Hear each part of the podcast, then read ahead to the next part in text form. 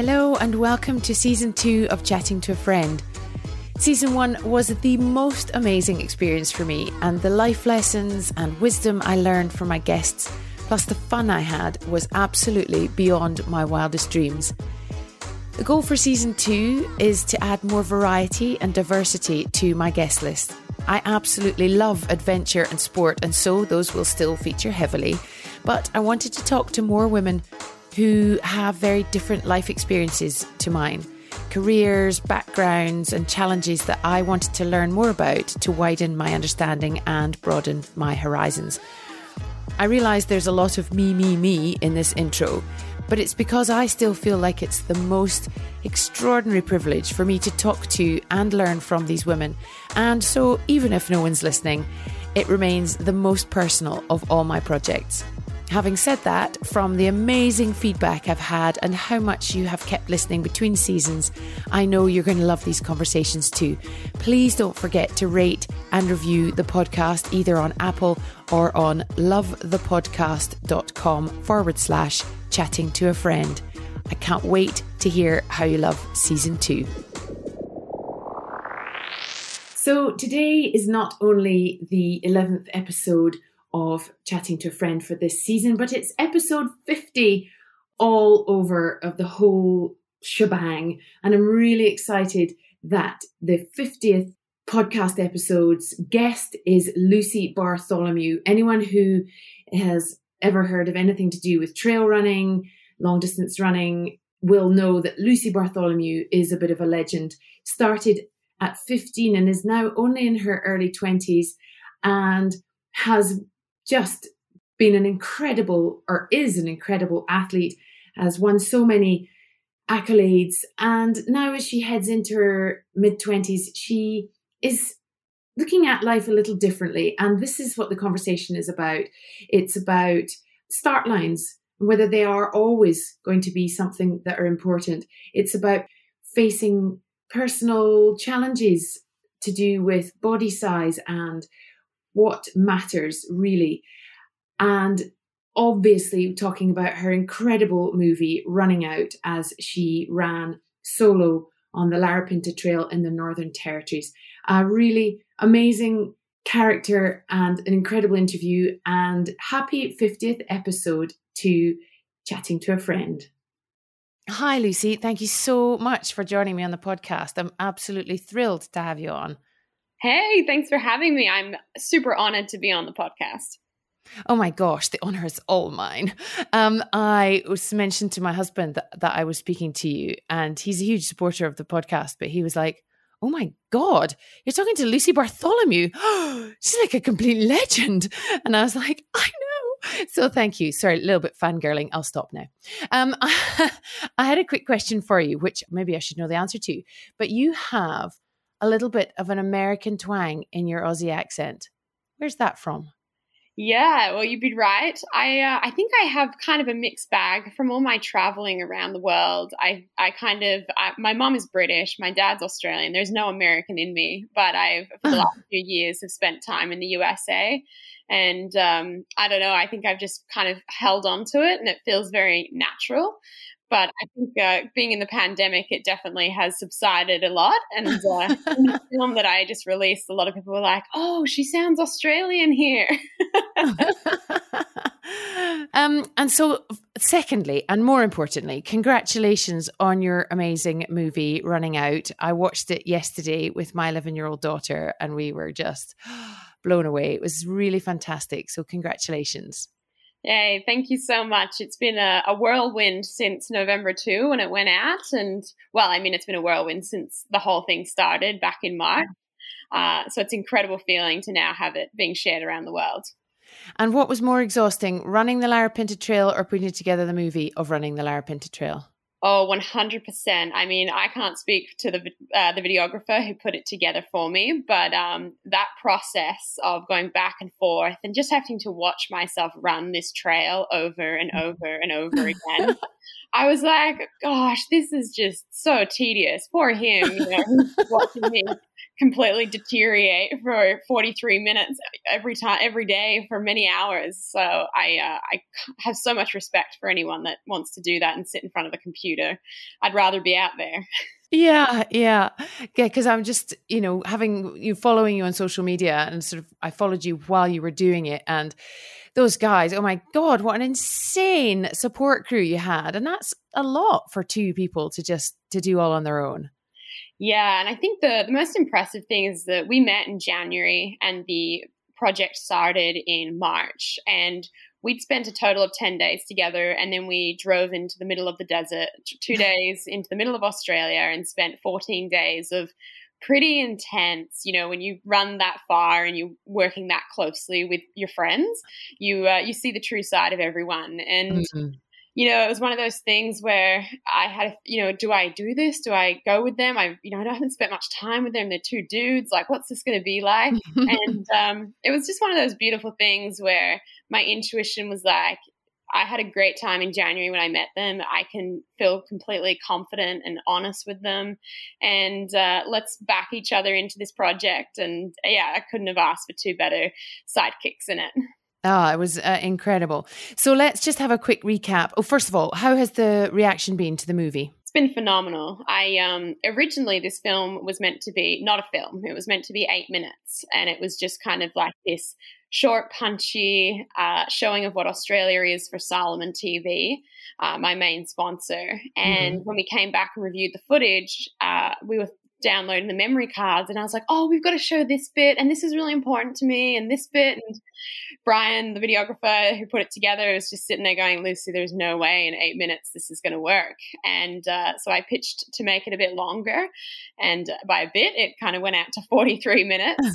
um, but yeah, it's just been unreal because, you know, 43 minutes, you have to dedicate like an hour to sit down, to enjoy it, put your feet up, make a snack. Like it's a proper thing to to put aside that time and to uh, to get tagged in photos from people all around the world watching it with their dogs, their kids, their husbands, their wives, whatever, um, is just so fulfilling. I think, especially because it was such a huge undertaking.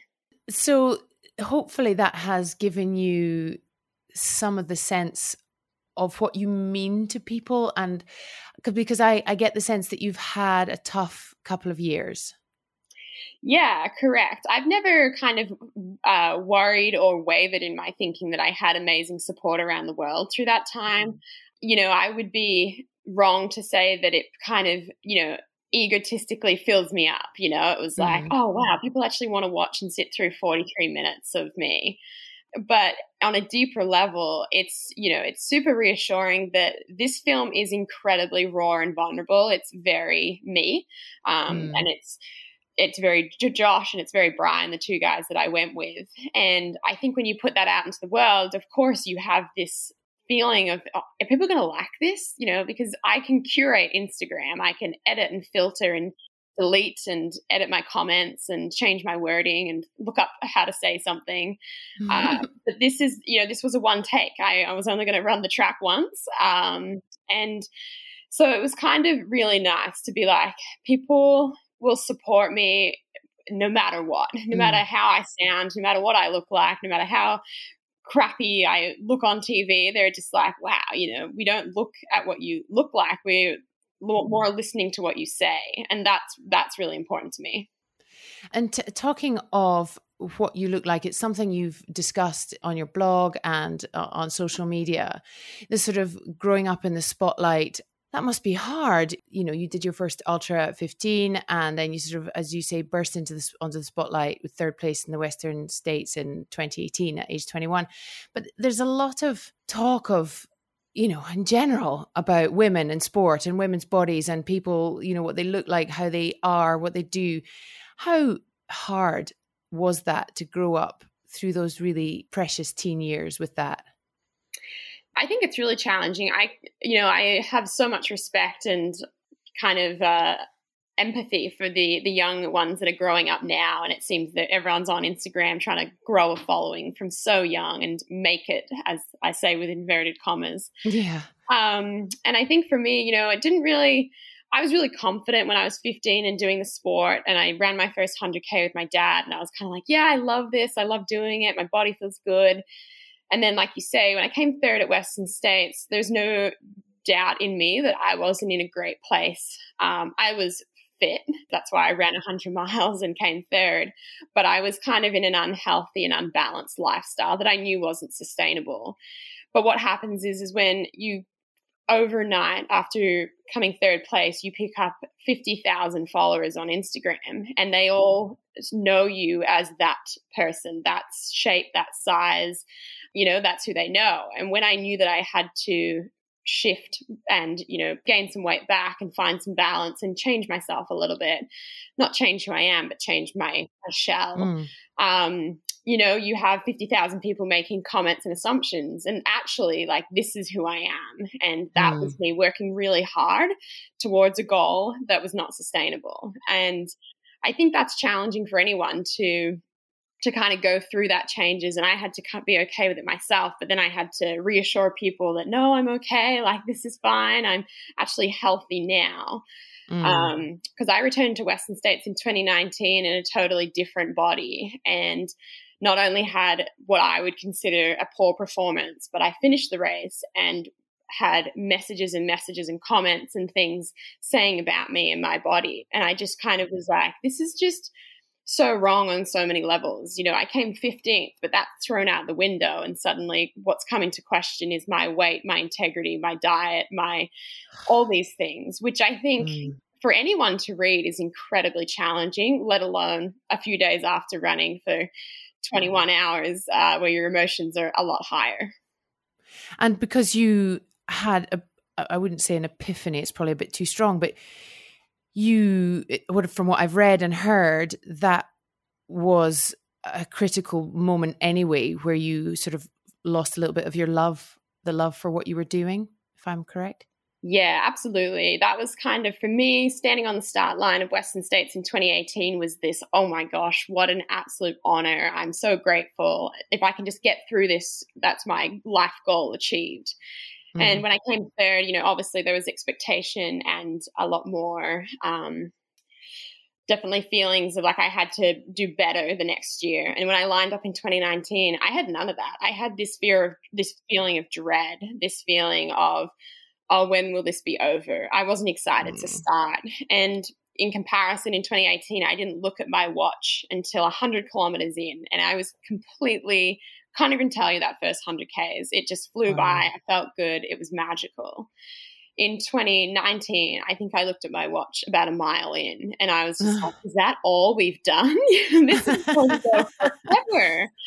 Um, and I just remember finishing and just going, I can never do that to myself again. I can't fake mm. being enthusiastic for a whole training block, let alone stand on the start line with athletes who have prepared their lives for this and are, you know, mm. been working towards this day. And here I am thinking that I can just, you know, fake my way through this. So that led to me pulling out of another big race in in Europe at the CCC in the UTMB festival. Yeah, and kind of having to reevaluate and then cue pandemic. And I had a great opportunity to sit in my house and have a good hard think about and look in the mirror and say, you know, what are you doing, Lucy? Like, do you want to do mm. this, or are you? Is there something else that maybe you should chase? And what was the answer, or what is the current answer?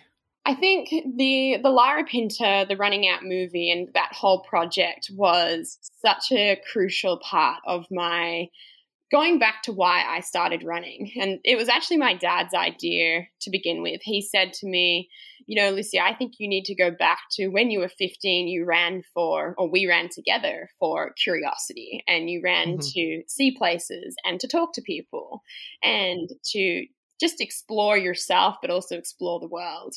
And you can't explore the world right now, but you have an opportunity to explore something different. And so, mm I, we kind of threw back threw around some ideas, and the Larapinta came up, and he's always wanted to hike it. It's usually a 14 day hike, and I kind of was like, well, you know, maybe I should go out and just see what's out there. No pressure on how far I go, how long it takes.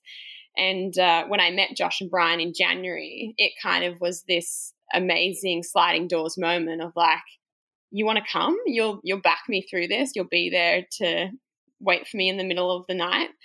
And uh, it really restored my my love in what running is. You know, it's this mm. chance to move your body. It's a it's such a privilege to go for a run, let alone a run that takes three days.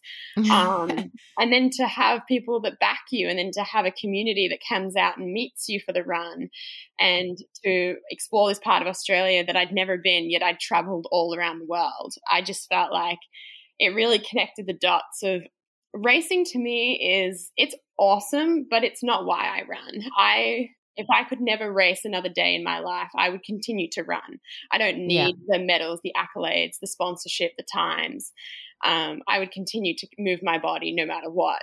And I think that the Larapinta really showed me that. And the pandemic showed me that. It's like, well, there was no mm. races, there was no person high fiving you and put, clap, patting you on the back to tell you that you you did good. Mm. Um, it was kind of just the the day in day out rhythm, and that's what I really found joy in without the pressure.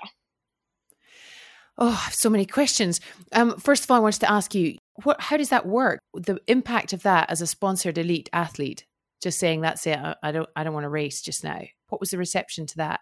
It was, you know, it was interesting when I chose in 2019 to then pull out of CCC uh, in Europe and then UTCT in South Africa. I was really fearful of what that would mean for my spot um, on the international team of Salomon.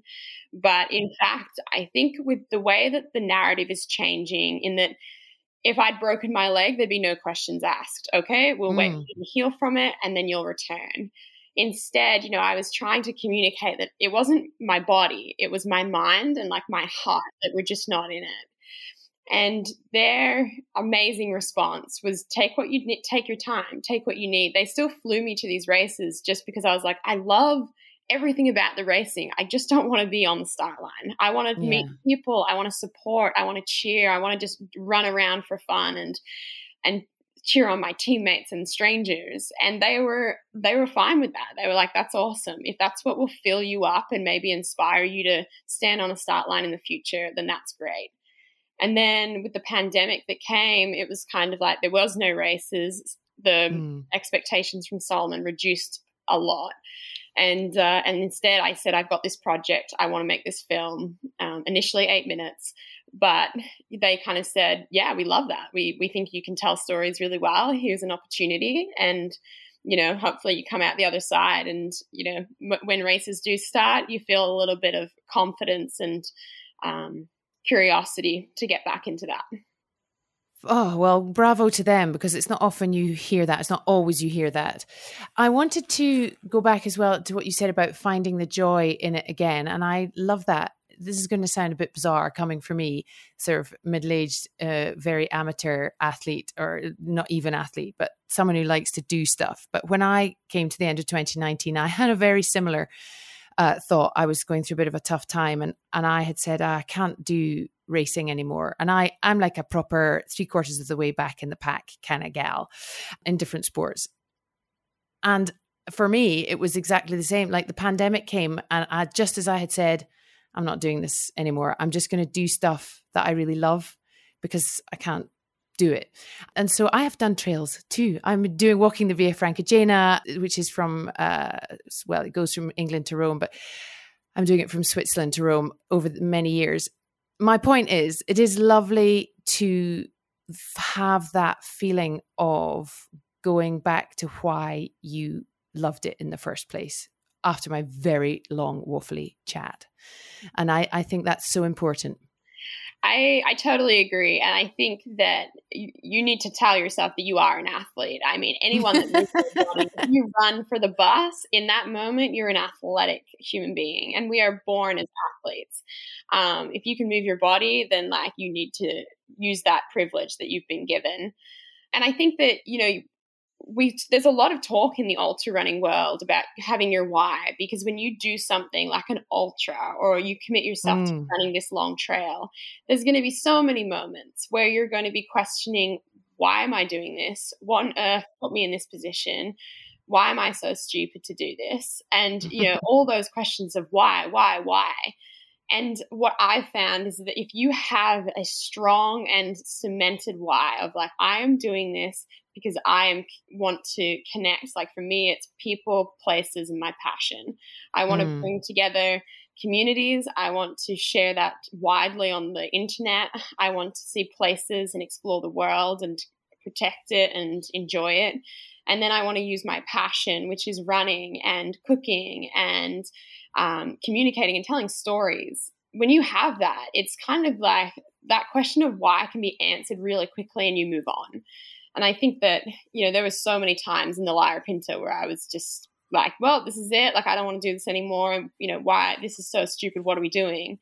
And it all came back to like, this is what you came here for. You came here to kind of sink a bit deeper and see what else, what you come out the other side when you're faced with such big challenges. Mm. And so let's move on to the Larapinta because you know that is a massive thing. It's 231 kilometers is that correct? And it's right out in the outback. It either starts or finishes in alice springs. So for anybody who hasn't lived on mars forever uh, it will know that that's one of the hottest most hostile places on earth. And as you can tell in the movie and as you've just said there were times when you just thought this is too hard. I mean, you said even within the first 30k, you were crying on the phone to your dad. You say you you had your why and that kept you going, but how do you find those where do you how do you remember your why while you're in those moments? Yeah, that's a great question. Um, so the Larapinta is 231 kilometers. I ended up running 250 kilometers. So if I reference it as that long, it's just because I did a half marathon of navigational errors. just, uh, just going forward. I think um, for me, it was it was a culmination of a few things. You know, you say that at 30 kilometers, I called my dad, and there was this one ridge which had one bar of reception, and it just so happened that I fell right there and I cut my knees, cut my hands. And I remember getting up and looking out as it, the sun was setting and going, I can't do this. Like, I am so far out of my depth. I'm 30 Ks in. I'm meant to have 200 kilometers to go. Like, how can I be positive about this? And I thought about just running back 30 kilometers and hoping that Josh and Brian hadn't left yet. But I ended up calling my dad, and he's sitting on the couch with, with my dog. And he just said, Lucy, it's going to turn into nighttime soon. And whilst you always say you fear the night, you've always run best when it's at nighttime because what happens is what what is around you goes to black and all that matters mm. is your little spotlight and it simplifies everything and it doesn't seem as daunting as grand as intimidating and so i was like all right i'm just going to go through this night section and come into the next day and if i still don't feel it i'll stop and i think what i had in my mind was that I've for 10 years been in this sport of ultra running, running 100 Ks at 15 and now endeavoring to run 250 Ks at 25. And I think that I've been through so many hard times that I had a toolbox of different things. Mm. I had mantras. I had food that I could eat that would cheer me up. I had things to think about on my phone. I had pictures of the ones I love. I had music if I needed it. I had just like things that I could always come back to. And for me, it's always, you know, you have two things you can control in your life you have your effort and you have your attitude. And mm. so the effort is like the pace and slowing down and making sure I had food and I had my gear and I had everything I needed. And my attitude is something that I could control and I could you know, for 250 kilometers or 230 kilometers, I had an angel on one shoulder and a devil on the other. And the angel's going, you know, you've got this, keep it up, one step at a time. You know, you drink, it, you're doing great, go, Lucy. And then the devil's going, What on earth are you doing? This is the stupidest thing you've ever done. Get yourself out and never come back. Like you are not strong, you're not the runner you used to be, and you're you're letting yourself down. And I think that the most challenging part of that whole run was not the running. It was being alone with that mental dilemma and that constant chat from each shoulder and choosing consciously to always choose the positive.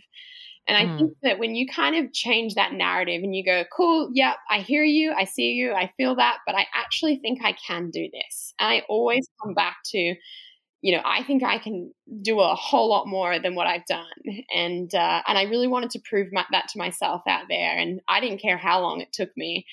but I was committed to to giving my best, and I I know what my best is after being in the sport for so long. Mm-hmm. And you say you said that uh, not the runner you used to be, and you said it a couple of times in the film as well. Is that something you still think, or is that just that devil sitting on your shoulder when things were tough? I think that's just, you know, comparison's the thief of all joy. And if I, and people have compared me to Western States 2018 and seen a completely different person. And that's not true. Maybe it's a different shape and different size and got different goals and different ambitions. But I think that I was so focused and committed in 2018 and I took my body to a place that you know, is, is unsustainable and unhealthy. And I think that I was just kind of thought I can't do that again, but I did, mm-hmm. and I mm-hmm. did it in a different way that was that was healthier and more sustainable because it was all right. I'm doing the Larapinta Trail. When I finish this trail, I'm there's nothing else to do except for go back to lockdown and sit down and chill out, and I will mm. respect mm. what I've done.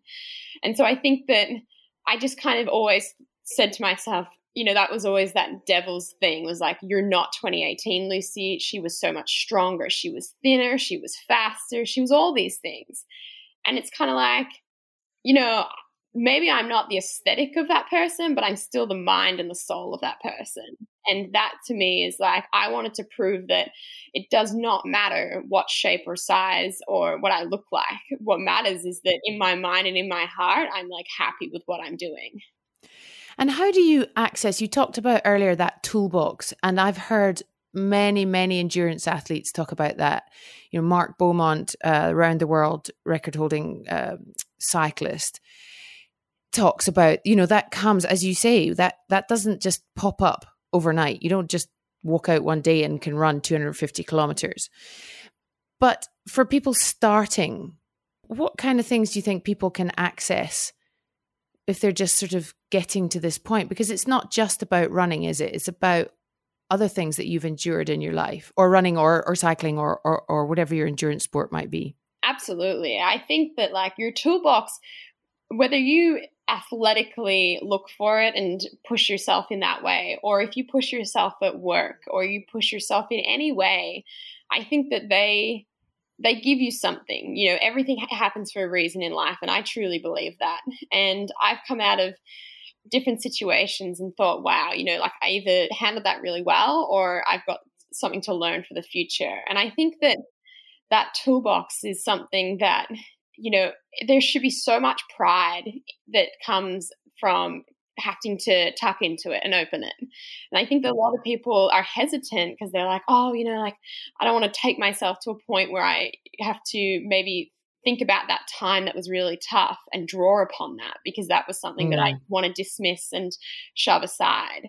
And instead, for me, I think that those are moments that, like, I replayed a lot of hard times when I was out on the Larapinta. It was super cathartic to kind of just be like, oh, remember, you know, like when your parents split up, and remember when people told you you shouldn't run 100 kilometers at 15 and bad press was written about you. And remember all like you know and it was kind of just like those are things that happened to me that have made me who i am and mm. made me really strong and made me have these things to draw upon and go if i can get through that well then i can take one more step. And at the end of the day that's all you need to keep doing. Yeah and what you said about the community coming out to meet you, that must have been super emotional with people coming and running with you at the end. Because I've seen that happen with other athletes, and sometimes people don't like it, but you seem to absolutely love it. Did you love it as much as it appeared in the movie? I did. And I think what I loved about it was that it was not planned. So I told the community uh, like a few weeks before we were coming that I wanted to come and do this. And they sent me back this, they all gathered together, the Red Dirt Trail Runners, I think is their name. And they wrote me a response and kind of said, great, like here's like our warning about the heat. It's not a great time of year.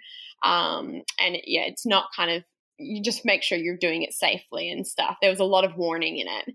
When mm-hmm. I arrived to Alice, you know, we had a place to stay, we had people drop food off, we had people should give us maps, help us out, um, drive us to some places just to kind of get an idea of what this was going to look like.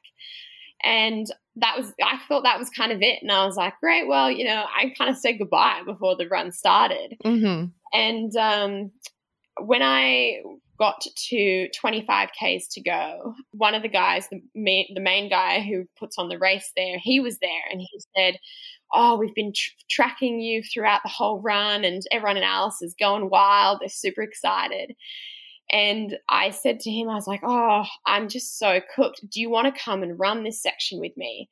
And he's like, Oh, Lucy, I have my pack in my car. I just wasn't sure whether I and he's like, you know, like like you say, he was like, I just wasn't sure whether you'd be wanting company, and all, all I wanted was someone with me. But Josh and Brian were just totally cooked, and wanted I just wanted someone to talk to. So we I set off with him, and we were walking along, not really running at this point, and yeah, he um we're kind of talking and I was like, oh, I just would love to just, I just want company for the whole time.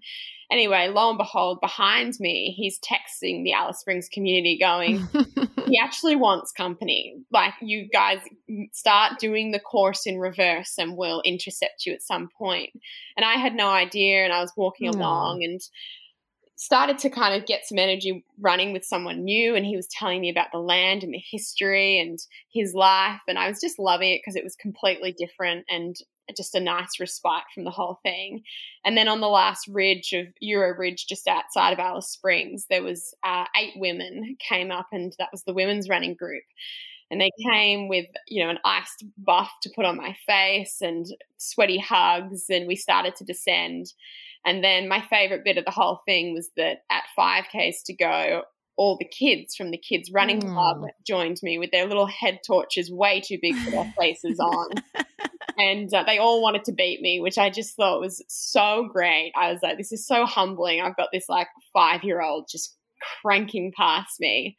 and um, and then to come into the finish line and to have a big uh, they'd got a bed sheet and they'd all written words and drawn things on there and mm. had fairy lights up and it was good friday so all the restaurants and cafes were closed in alice and they knew that and they knew that we wouldn't know that and uh, they'd, they'd brought us food to make sure we could eat something and it was just because it was so spontaneous and I didn't know that this was something that was being planned and I hadn't pictured it. I think I dreamt of it. I was like, that would be really cool. But like, I can't put that on people being like, well, can you please just wait 54 hours and then just make it? but it could be 60. It could be 48. It could be. you could just cancel all your Easter plans. I'll, uh, I'll arrive at some point. yeah. Oh, how amazing. And did you, did it give you a, a stronger connection to your own country because it's a big old unit, Australia, and you know, but to actually be in there and be in the community and feel like you were making this movie so that, as you say, Salomon could have more from the interior of Australia. Did you feel like a really amazing connection? I did, yeah. And I think the reason why Alice Springs had been on my radar was that my mom, who's from the UK, she spent 30 years living in Australia. And she's never really spoken like super highly of um, of places she's traveled to, but she always would say that the, when she went to Alice Springs, there was just something really spiritual about it. And she's not a spiritual mm. person. So for her to say that always struck me. And I kind of was like, oh, I want to go there and I wonder what she felt. And, you know, when I arrived, I was like, oh, I get this. This is a place that firmly leaves sand in your nails and mm. a, a mark on your mind. And I think that, you know, the community's changed since then, obviously, but that feeling of they have so much pride in the, the land they're on. There's so much history with the Indigenous. It is a very highly Indigenous area. And so that kind of cultural um, collaboration is just incredible to see because I feel like on the coastlines of Sydney and Melbourne and Adelaide and Queensland, it's very kind of that kind of stuff's pushed aside and it's not as cultural it's very uh, international. And uh, i really wanted to to see like when i say that i'm australian like what does that mean? Um, and that was kind of definitely something that i wanted to explore more. And it was so lovely to, you know, for them, you could see the excitement in the movie when they're talking about, I mean, she's Australian and she's really amazing and we're so proud. And that, that must have felt really lovely to hear that because you say, you know, what am I as an Australian? But, you know, people, they take you as one of their own. They're, you're like, you're super, they're super proud of the fact that, that you, you're you've done all the things you've done and you chose to come to their community.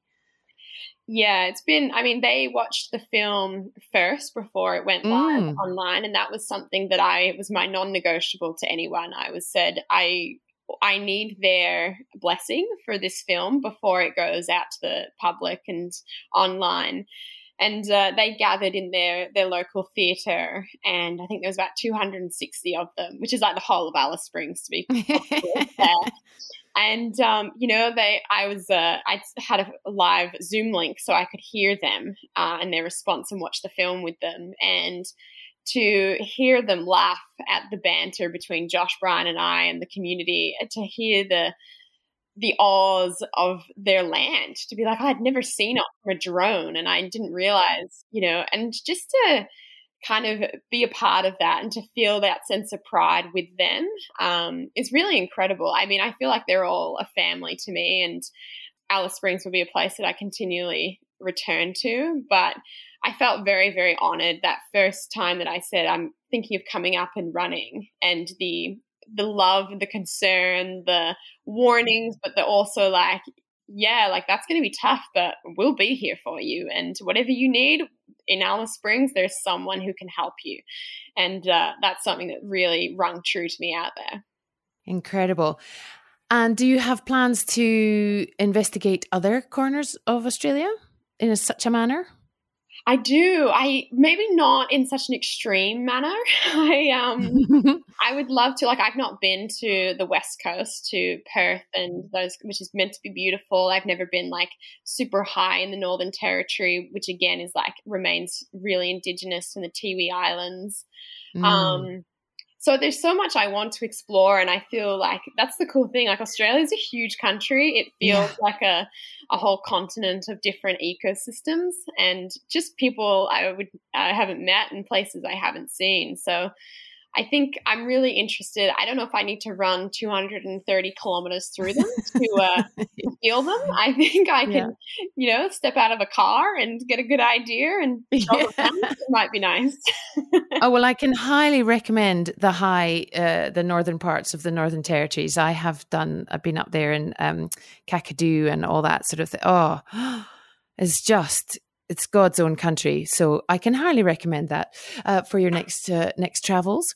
Um, what I was going to ask, I'm, I'm, slightly going back on myself because I wanted to ask you. I saw you mentioned on, oh, I think it was on Instagram or some stories that you were going to be having a conversation with somebody about the line and the line, and we sort of touched on it briefly before about the line.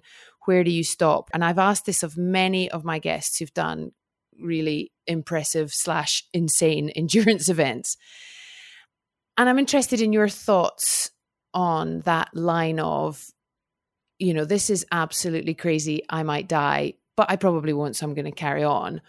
Or actually, I really might die, you know, because you had a lot of dehydration in that. You had a big period of, you know, where it was pretty tough out there.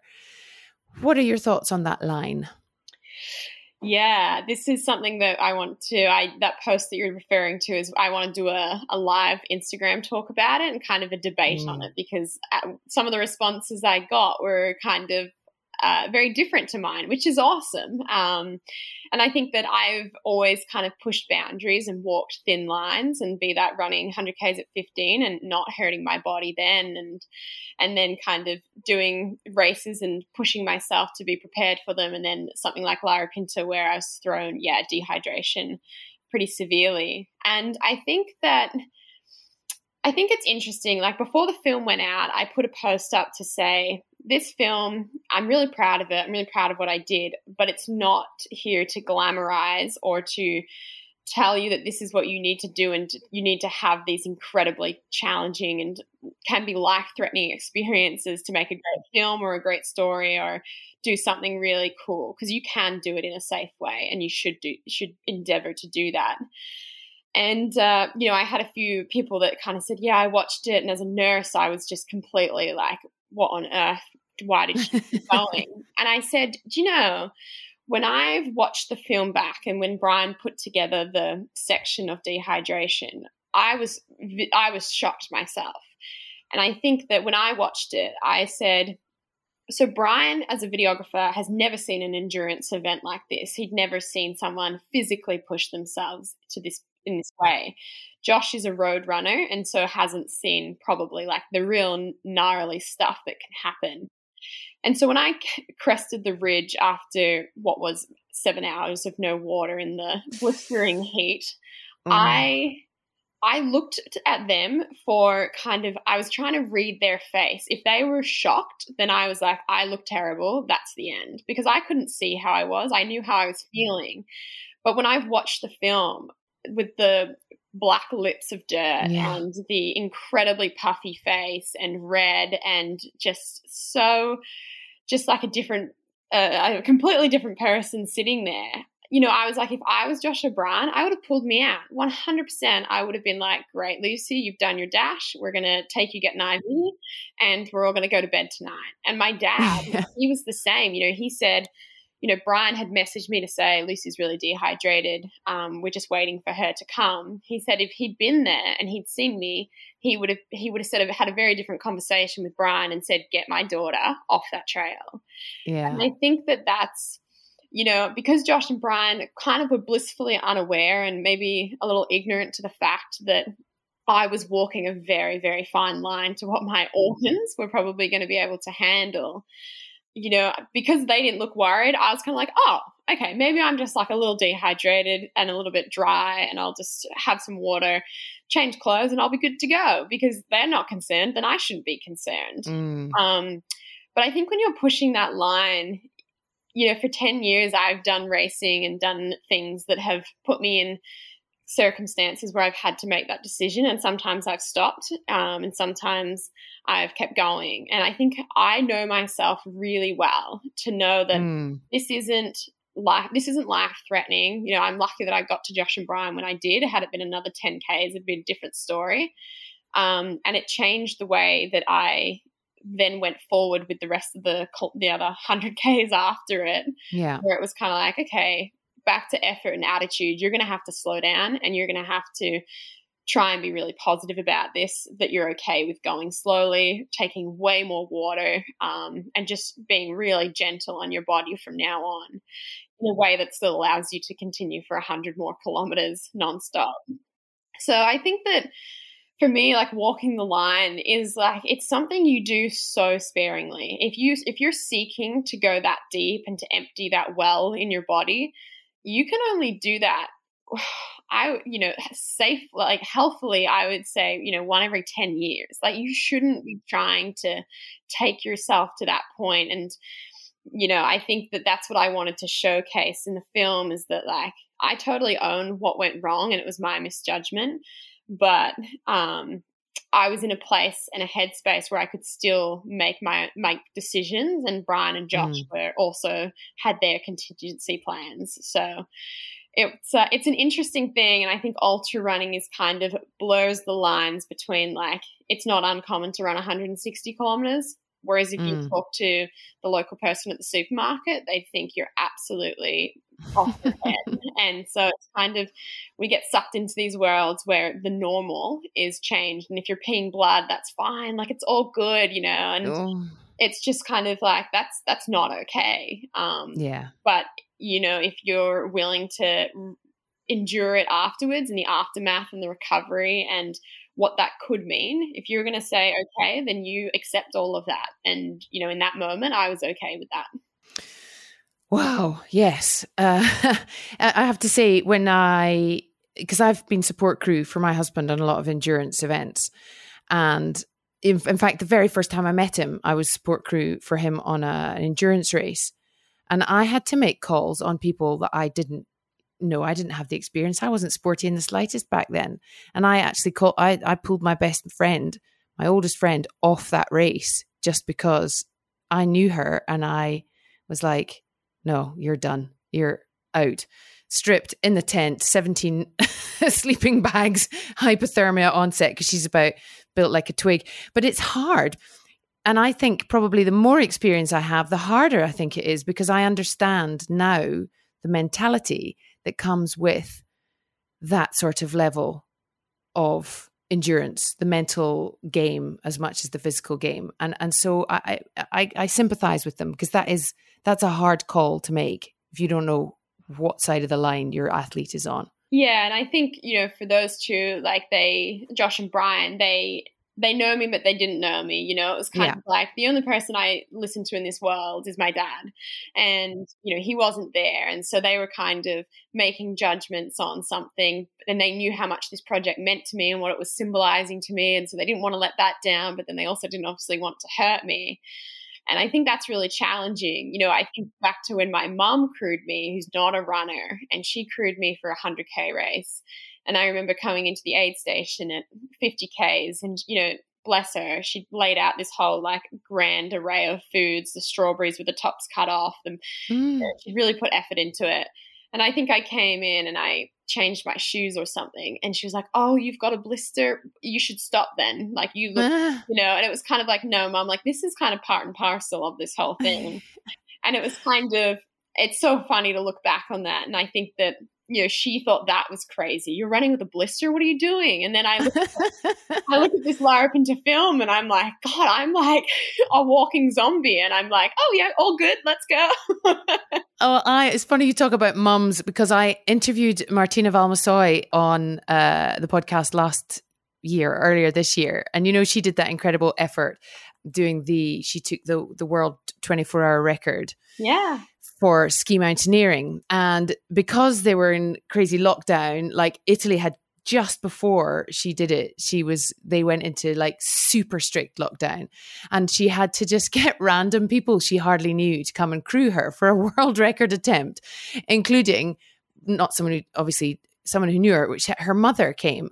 And her mom was like she was like, every time she came into the station, she was like, no, mom, no, no, not that food. This thing. I need those boots. I need these socks. And she just was like, at one stage, her mom's putting suntan lotion on her skins. And she was like, oh dear, she was trying really hard, but no, that's not happening again yeah, it's the same with my mum. My mum, you know, after the race, she was a bit a bit quiet, and I was like, "Oh, are you okay?" And she goes, "Yeah, I was just disappointed you didn't stop more along the way to like ask how I was, and you know, to uh to have a chat." And I was like, "Well, the thing is, mum, is like the, the clock keeps ticking.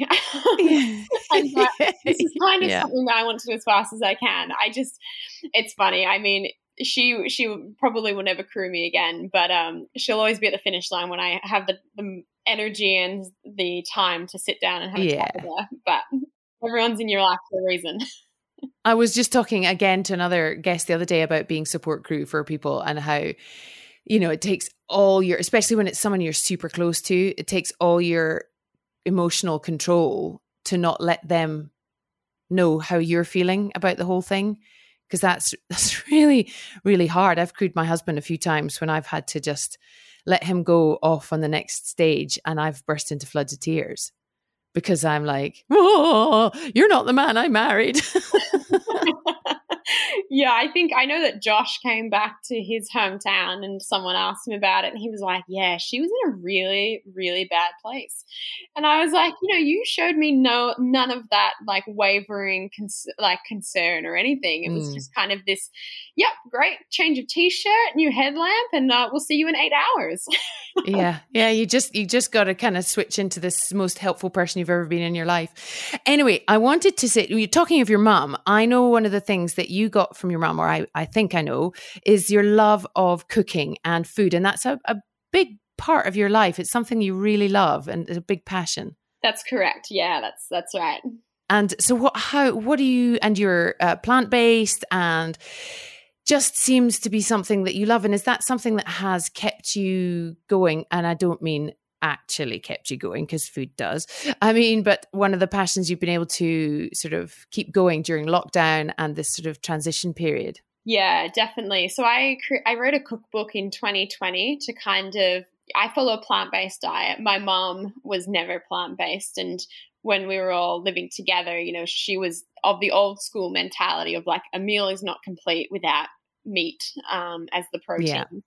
And so when she moved away and my dad burns water, it kind of came down to to me to do the the cooking and or I took that on like I wanted to to do it. Mm. and um, I guess when I kind of learned about the environmental and ethical sides of following a plant-based diet I thought you know I run through these beautiful landscapes and I want to protect them and I want to do any little thing that I can. And it just seemed like eating meat was a little thing that I could re- could not do anymore and um, so we started to eat a plant based diet. And for me, it was kind of, I wanted to make food that I could enjoy and fueled us and was healthy, but then also my dad enjoyed and my brother enjoyed. And, you know, they're not plant based and I would never push them, push that on them, but I wanted to make food that we could all enjoy. And so I, I wrote this cookbook that kind of, yes, the base of the meal is a plant based, but you can add cheese on top or sour cream or butter on the mm. bread. Like you do you. I want people to be happy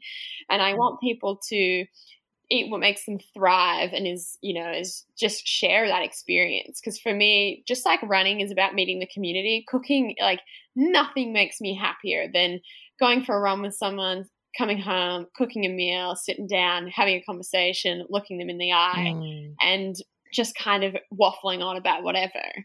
And I think that for me, it's kind of uh, cooking is something that I'm able to share with people, whether they're athletes or not. And yeah, it's just been something that I've just loved, and I can do it anywhere, any any any place around the world. I love learning about the different cultures and different ingredients, and trying to come back home from Nepal and make dal, but make it yeah. vegan and going to Italy and, you know, enjoying all those aspects of it. I think that, it's, yeah, it's definitely something that I probably spend equal amounts of time on the road running or on the trails running as I do in the kitchen, just mucking around and creating.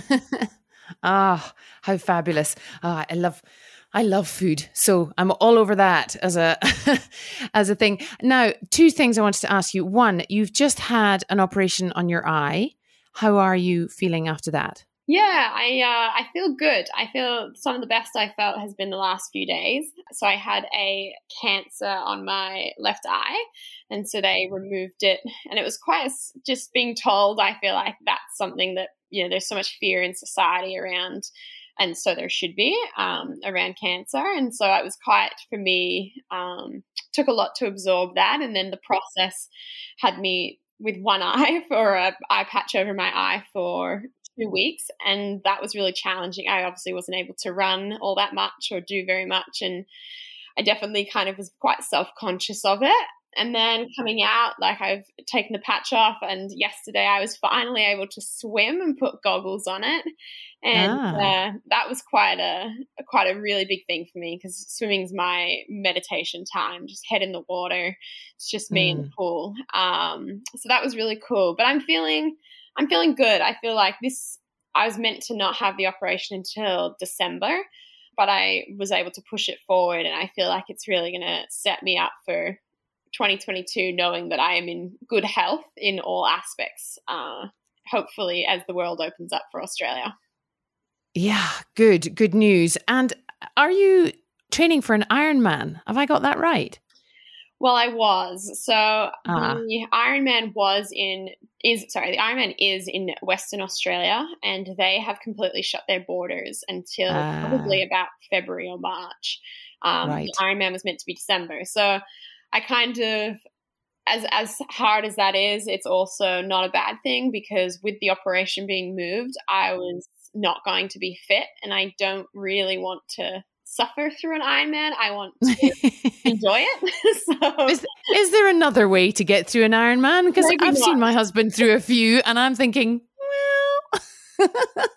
well, I you know I did a, a few blocks of tr- Ironman training previous to having my surgery. And I just, you know, I thought ultra running was time consuming and like we were heroes of the world. I was like, man, we wake up every day and we go running. Like, what badasses. And now doing Ironman training, I'm like, okay, not only do they wake up and they run, they then come home and put on their cycling kit and they go cycling. And then possibly, you know, just just to finish off the day, they'll go for a swim. I was like, these yeah. people and then like a lot of have jobs and families and other yeah. things. This is my full time and I still can't fit it all in. I just probably need to get up earlier. Yeah. Oh, it's certainly a time consuming thing. I can attest to being the wife of an, an Ironman with two children and Oh. who who did his first Ironman when our daughter was three weeks old. Let's not go back to that particularly tough time of our lives, but um, and then went to the Ironman World Championships and so on. That was fun. That part I loved. Going to Hawaii, that was cool. Uh, but it is it is massively time consuming, and uh, as you say, you have to kind of take your hat off to the people who manage to do all of that and have a job and a family because it is impressive. It annoyed me at the time, but it's very impressive. Wow, I think your husband is amazing, but I think also you are more amazing for uh it's if everyone's got to commit. It's just it's a team's goal. I think uh Yeah. I just yeah, I was blown away. I think it really put in perspective of uh how much I love running simplicity because I don't need to worry about tires and goggles and helmets and cars hitting me and all this other Yeah, yeah. Yeah. yeah i think i Very just simple. very simple and running it's it's minimal time on the a bike i couldn't believe the hours it's just bonkers it's crazy. And so do you think you'll crack on with that once the world opens up again a bit more? Yeah so i've deferred my entry until 2022 um because like i said i hadn't haven't visited western australia so this was kind of my excuse to go there do the Mm. ironman and then travel and so i still want to leave that little bit of mystery and unknown and get across there with the ironman and make that a bit of a, a cool trip Awesome. That is amazing. Lucy, thank you so much for your time. Where can we find you online? So the best place to follow me is on Instagram, so Lucy underscore Bartholomew. Um, Facebook is kind of a copy of Instagram, so I wouldn't bother doing both. And that's really it. You can follow on Strava if you're really keen to see how s- slow I can go and how much my dog runs. um, but uh, yeah, other than that, there's I've got a website. I happy for anyone to contact me through my my website or my Instagram inbox. Amazing. Oh, Lucy, I'm so grateful for your time. It's been an absolute pleasure to speak to you in the flesh, so it were, uh, as it were. I wish you all the very best with all the bits and the movie and the eye and the training for Ironman. And I look forward to following on on social media. Thank you so much for having me.